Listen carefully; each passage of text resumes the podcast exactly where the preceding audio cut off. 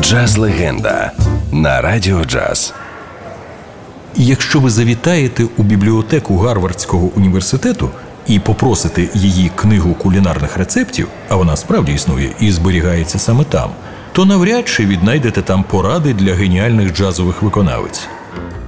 Ви не зможете прочитати там рецепт успіху, який міг би бути таким: дитинство у злиднях, відсутність музичної освіти, два сиротинці, життя на вулиці та у будинку розпусти, маленький зріст, зовнішня неохайність, плюс діапазон у 3,5 октави. У її книзі рецептів не написано, як записати 54 студійні альбоми, 23 концертні альбоми, 6 збірок. Сім спільних робіт і 72 сингла, але при цьому бути надзвичайно скромною і сором'язливою.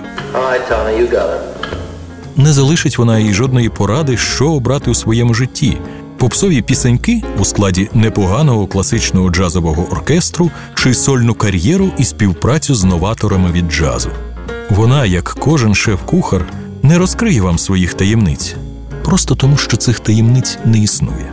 Є дар, унікальний тембр, величезний діапазон, внутрішній точний ритм, легкість і свобода, а також її унікальне відчуття музики і вміння точно відтворювати за допомогою скету партію будь-якого інструменту. Ну а підняти келих з шампанським за її талант насмілиться не кожен.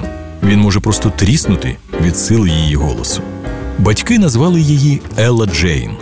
Шанувальники називали її перша леді джазу або перша леді пісні. А ми називаємо її просто легендарна Елла Фіцджеральд.